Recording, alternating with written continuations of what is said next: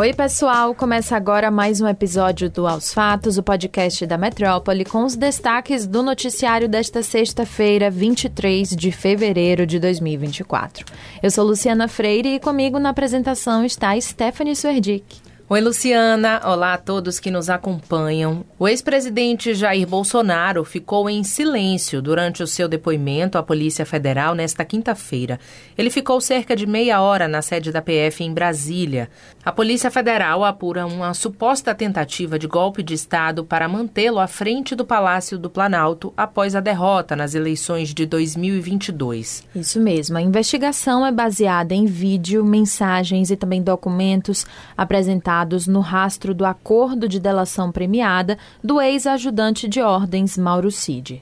A defesa do ex-presidente tentou por três vezes adiar o julgamento, mas o ministro Alexandre de Moraes, da Suprema Corte, negou os pedidos. Enquanto o ex-presidente Jair Bolsonaro e militares se calaram, o presidente do PL, Valdemar Costa Neto, e o ex-ministro da Justiça, Anderson Torres, adotaram estratégias diferentes. Ambos responderam a todos os questionamentos no inquérito que apuram a suposta tentativa de golpe de Estado. É, quem também prestou depoimento foi o assessor de Bolsonaro, Tércio Arnold Thomas. Tércio é considerado um dos pilares do chamado Gabinete do Ódio. Ele era responsável por ajudar na organização das redes sociais do ex-presidente e da distribuição de conteúdos para os apoiadores de Bolsonaro. O ex-ministro da Justiça depois por cerca de cinco horas na sede da Polícia Federal. Aliados afirmam que Anderson Torres é o maior interessado em esclarecer os fatos e que a participação de cada um deva ser identificada na investigação. Ele ficou preso por quatro meses por suposta omissão nos ataques de 8 de janeiro de 2023. Na época, ele era secretário de Segurança Pública do Distrito Federal. Vamos acompanhar esse assunto. Na Rádio Metrópole, sexta-feira é dia do programa Três Pontos. Nesta edição, o jornalista Bob Fernandes ponderou que, ao citar Hitler, o presidente Luiz Inácio Lula da Silva, comentando a ação de Israel na faixa de Gaza, pode despertar um trauma na comunidade israelense. Ele explicou que essa é uma evidência do jogo daquilo que vale mais para a repercussão. É, segundo Bob Fernandes, quando Lula passou três dias conversando com líderes africanos, viu vídeos impactantes que provavelmente influenciaram na fala e também no tom emocional do presidente. O jornalista Jânio de Freitas também comentou o assunto e lamentou a postura dos jornalistas brasileiros ao abordarem as falas do presidente Lula. Jânio afirma que houve uma deturpação que foi adotada pelo jornalismo brasileiro, visto que em vários esclarecimentos foi relatado que Lula não fez uma comparação do Holocausto com o ocorrido em Gaza. O programa completo está disponível no YouTube do Portal Metro 1.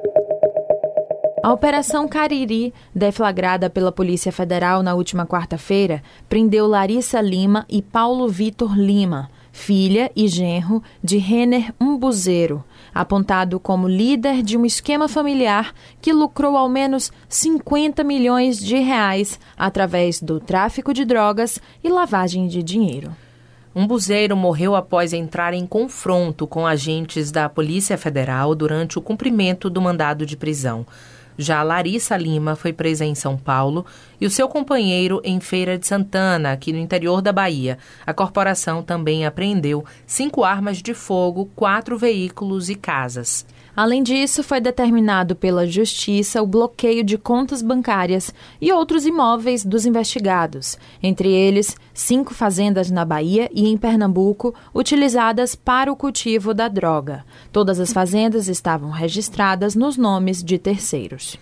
O delegado responsável pelo caso, Fábio Araújo, foi afastado após a PF interceptar um áudio de Paulo Vitor em que o genro de um buzeiro ameaçou agredir o servidor público caso o nome da esposa fosse associado à existência de uma organização criminosa. A herdeira de Umbuzeiro foi apontada, de acordo com o jornal O Globo, como responsável por operar a parte financeira da organização e estar diretamente ligada ao esquema de lavagem de dinheiro, assim como seu marido, o empresário Paulo Vitor. Larissa é médica e utilizava as redes sociais com quase 9 mil seguidores para compartilhar conteúdos sobre saúde, procedimentos estéticos e bem-estar, assim como o estilo de vida luxuoso que levava. Na internet, o casal publicava fotos de viagens e festas caras que frequentavam. Jornalistas políticos que cobrem o dia a dia na Assembleia Legislativa da Bahia, a ALBA, foram surpreendidos na tarde da última quinta-feira com o veto ao acesso da imprensa à sala do cafezinho do plenário, espaço reservado onde tradicionalmente os repórteres se reuniam para obter informações exclusivas dos deputados e realizar entrevistas durante a sessão. É, segundo apurou o Metro 1, a decisão foi tomada no fim do mês de dezembro do ano passado pelo presidente da ALBA, Adolfo Menezes. A justificativa usada por ele foi a de que a grande maioria dos parlamentares vinha se queixando com frequência sobre a quantidade cada vez maior de jornalistas no espaço, o que, de acordo com Menezes, reduziu a privacidade dos deputados e começou a interferir no andamento das sessões. Além dos jornalistas, a presença maciça de assessores parlamentares também foi objeto de queixas e contribuiu para que a mesa diretora da casa decidisse barrar o acesso da imprensa ao local. O veto, de acordo com a assessoria de comunicação da ALBA, é de caráter indeterminado. Ao serem informados da proibição, profissionais de diversos veículos da imprensa manifestaram descontentamento com a medida através de postagens em um grupo que reúne setoristas da Assembleia. O prédio onde funcionava o antigo restaurante Colón, no bairro do Comércio, em Salvador, terá o seu segundo pavimento demolido. A decisão foi tomada durante uma reunião na última quarta entre a Secretaria Municipal de Desenvolvimento e Urbanismo e o Instituto do Patrimônio Histórico e Artístico Nacional. Ao Metro 1, a SEDU informou que o serviço de demolição será realizado pela própria pasta, mas aguarda ainda a autorização final do Instituto. Em janeiro, o prédio, que já corria risco de cair e chegou a ser isolado, desabou. Parte do telhado e da fachada caíram após a estrutura colapsar.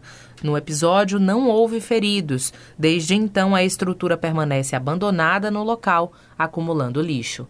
Já funcionou no edifício o restaurante Colón, citado na obra O Sumiço da Santa, do escritor baiano Jorge Amado. Em 2020, por falta de manutenção, o proprietário já havia sido notificado para suspensão das atividades e o prédio foi evacuado em uma vistoria realizada. E é isso, pessoal. Aos fatos de hoje fica por aqui. Confira essas e outras notícias no metro1.com.br. Nos acompanhe nas redes sociais, arroba grupo.metrópole no Instagram e no TikTok e arroba metrópole no X. E não deixe de ativar as notificações no Spotify para receber um alerta toda vez que sair um novo episódio e se manter atualizado. Tchau, tchau a todos. Ótimo final de semana. Tchau, pessoal.